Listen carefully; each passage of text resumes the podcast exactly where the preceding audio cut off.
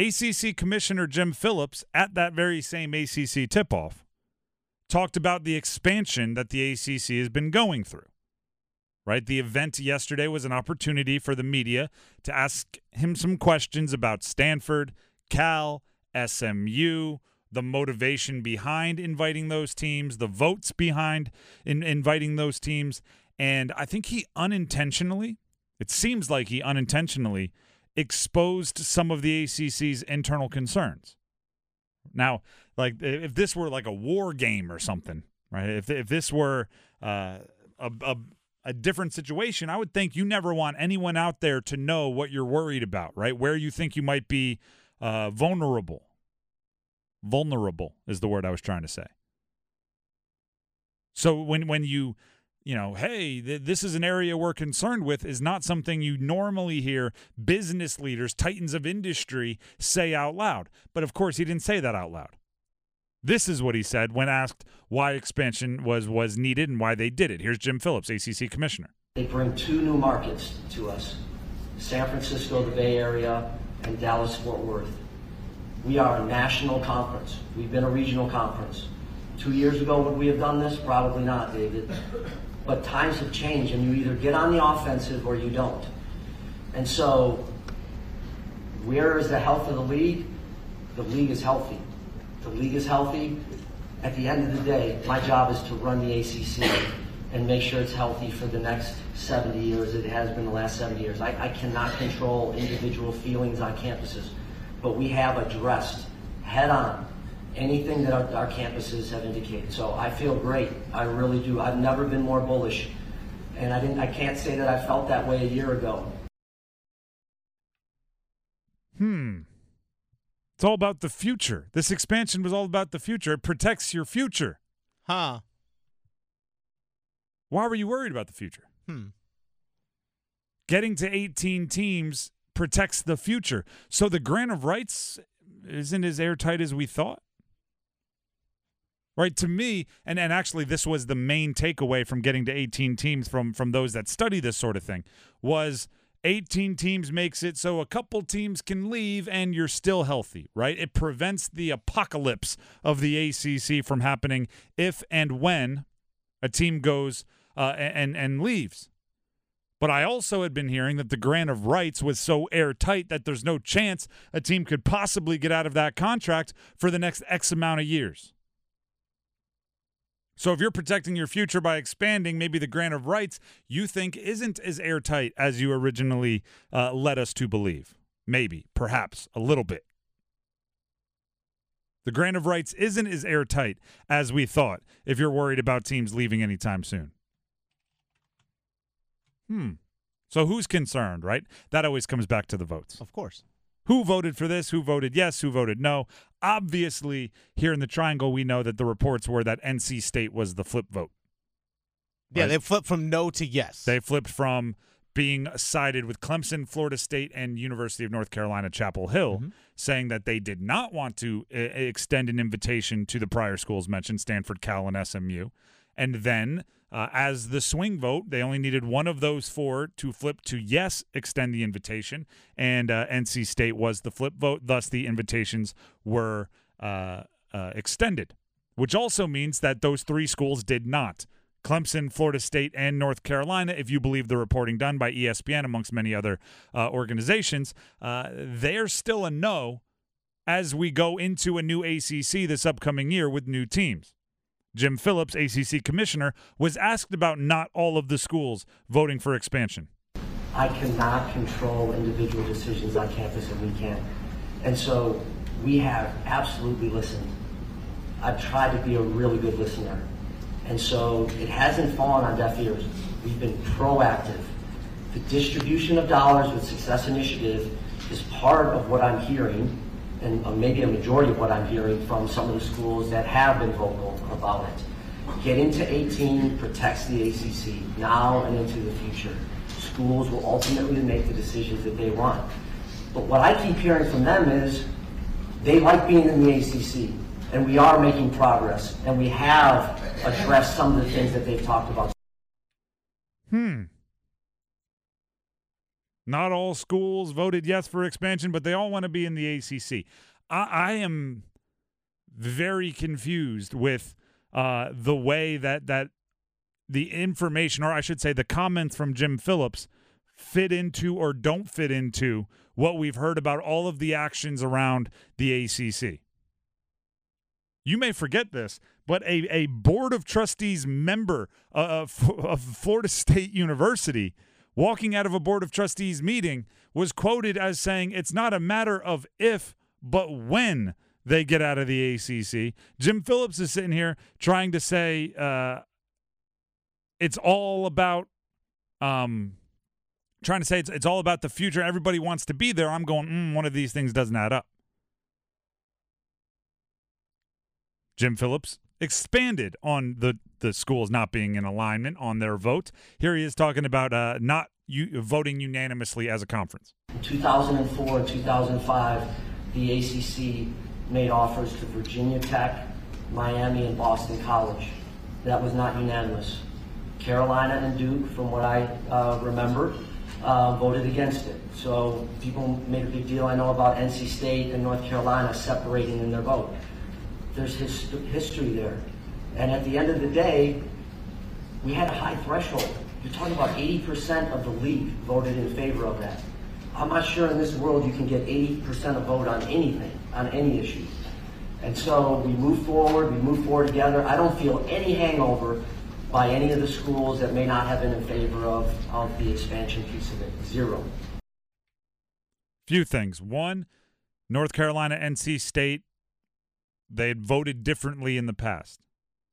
The difference with this one is I don't think they voted differently in the past because one wanted to leave. I think there, there's a bunch of different reasons why they might be on different sides of it, which is why you started hearing state elected officials and, and, legislators getting involved with this one because it felt like, hey, let's make sure that if we're disagreeing, we're disagreeing for hey, you, you both think it's it's you you if you're disagreeing, have it be a disagreement about what's best for the both of you. Not a disagreement for we want what's best for us and we don't care what happens to them. That's why I think there was a little bit more coverage of it this time. Don't I want to make sure don't get me wrong I believe it's smart to expand the ACC. I wholeheartedly believe it's smart to expand the ACC. I was I was on in favor of it. I would have liked for them to do it quicker, right? I would have liked for them to have gotten more. I would have liked for them to have, have gotten better teams earlier. Obviously, you can't go back and change the past. I think they did all right. But you can't gloss over the disagreements and the fractures in the foundation that were exposed during this whole process and saying the expansion is about protecting the future of the league implies that you want to have more teams to give you some kind of insulation against if teams want to leave and if they can find a way to leave. As I say time and time and time and time again on this show and anyone else that brings me on their show, actions speak louder than words. The actions of the ACC are different than the words coming from Jim Phillips. I'm not. I'm not. I mean, I'm sure he's just the mouthpiece for a bunch of other uh, administrators, presidents, chancellors from around the league. The other thing that Jim Phillips talked about is right because we were at ACC tip-off is the future of the Atlantic Coast Conference and the future of the Atlantic Coast Conference basketball tournaments. Now, uh, um, as anyone that's ever tried to throw like a uh, a game night of any kind, or uh, love a good game night. Yeah, like a beer Olympics of any kind, or heck, maybe you're you tried to run like a youth basketball tournament. Brackets can be really confusing when you get to a, a number of teams that isn't 4, 8, 16, uh, 32 or, or 64, right? 96. You need to kind of have a, a number that fits into a bracket to make it work. And the expansion for the ACC jumps it to 18 teams, which is not one that fits in nicely. Now, some of us believe that the Atlantic Coast Conference tournament, the ACC tournament, is one of the best sporting events of the year. Oh, 100%. That that the, Absolutely. The, the final four day, final four of the ACC tournament where they play back to back and it's usually awesome teams, ACC mm-hmm. rivals. There's a good chance you're going to have like, like literal rivals playing with just a ton on the line back to back, which is is awesome. I want to protect that But also, I, I want to be honest, I'm kind of cool with not inviting everyone to the ACC tournament. I'm kind of cool with if there's 18 teams in the league saying the top 16 make it or or even less. I'm cool with saying like the top 12. Now I know ACC uh, television partners won't like that because they want more games, but here's why. I think it makes the entire ACC schedule better. Right? Because now you have like two races at the end of the season. You have the race to be the top seed, the race for the buys, the race to be uh, better situated, but you also have the race of the the bottom feeders just to get in the ACC tournament. Right? Uh, the best fantasy football leagues I'm in have rewards at the top and punishments at the bottom. Okay. Because then everybody is motivated the entire time to to keep fighting, right? It's there's no uh like haves and then the have nots get lethargic and apathetic. I want I want the the teams 12 through 18 fighting just as hard as the teams 1 through 8. So I'm I'm I'm cool with it. I'm makes, with it. Makes regular season games matter more. It makes all of the regular Mhm. season games matter. The ones that mattered a ton still matter a ton. But now there's this whole other breed of game that matters a ton as well. So I'm fine with it. And if ACC TV partners want to get mad and go, "Oh, we don't have as many tournament games," I'll look at them and say, "Yeah, but the regular season games will be better." Yeah, but the ACC needs the revenue, right? Yeah, so I'm saying pay more for the regular season games because they'll be more exciting, and then keep paying the same amount you're paying for the tournament because they need the money. Uh, the drive with Tim Donnelly, 99.9 The Fan. I have a question for you. This is the, the universal you. It's for Dennis and everybody. Uh, if Clemson loses to NC State this weekend, and let's say they fin- that puts them at 500, right? Four and four Yeah, it would actually. and then they they play 500 football moving forward. Finish six and 6 Clemson, big bad mighty Dabo led Clemson Tigers. They go six and six. Should they skip the bowl game? Hmm. Think about it. Frame it like North Carolina basketball, right? North Carolina basketball missed the big dance last year, so they turned down the invitation to the little dance. The Right? They- They, missed the NCAA tournament. They turned down the invitation to the National Invitational Tournament, the NIT. And that that does, I will say this, that does show the level of expectations at Carolina. That does play into the culture of what they expect at, at, at UNC. Because frame it differently, we had Steve Forbes on the show yesterday, Wake Forest head coach, and he was talking about how his he, he felt kind of uh, jilted by the the NIT because he won X amount of games last year, meaning Wake Forest won X amount of games last year, and they didn't get the invite to the NIT, and he remembered that. Right, so the expectations in North Carolina that shows you are different than even an ACC school with a strong basketball history. Here's my answer when it comes to Clemson, and here's my answer when it comes to UNC last year. If you skip the bowl game, you better believe you are getting an, an advantage by skipping the bowl game. You better get some real advantage out of skipping a postseason tournament or a postseason game because you'd be giving away a real advantage practice time. Right? By not going to a bowl, by not playing in the NIT, you're giving up practice time, you're giving up additional game experience for guys that are going to come back next year. That's a real advantage. So if you are saying no, thank you, you better be gaining something from that. And I think Dabo might be a guy to say no, thank you. Here's why. Establishing a culture that only celebrates winning and big goals. Doesn't he sound like somebody that would be saying that? Yeah. Doesn't he sound like somebody at a post game or at a press conference? We've turned it down, and here's why: mm-hmm. because of Clemson. blah, blah, blah, blah, blah, blah. Ah.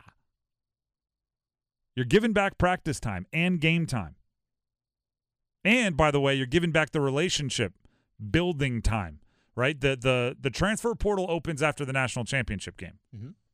The longer you go from the end of your season to after the national championship game, all of that time is more time for the players and the coaches to kind of grow apart for a little bit. If you're on the practice field, you're still building that relationship, and you want to know what's going on in those relationships all the way up till the last possible second, if you can. So if you're saying no to a bowl game, you're passing on three weeks.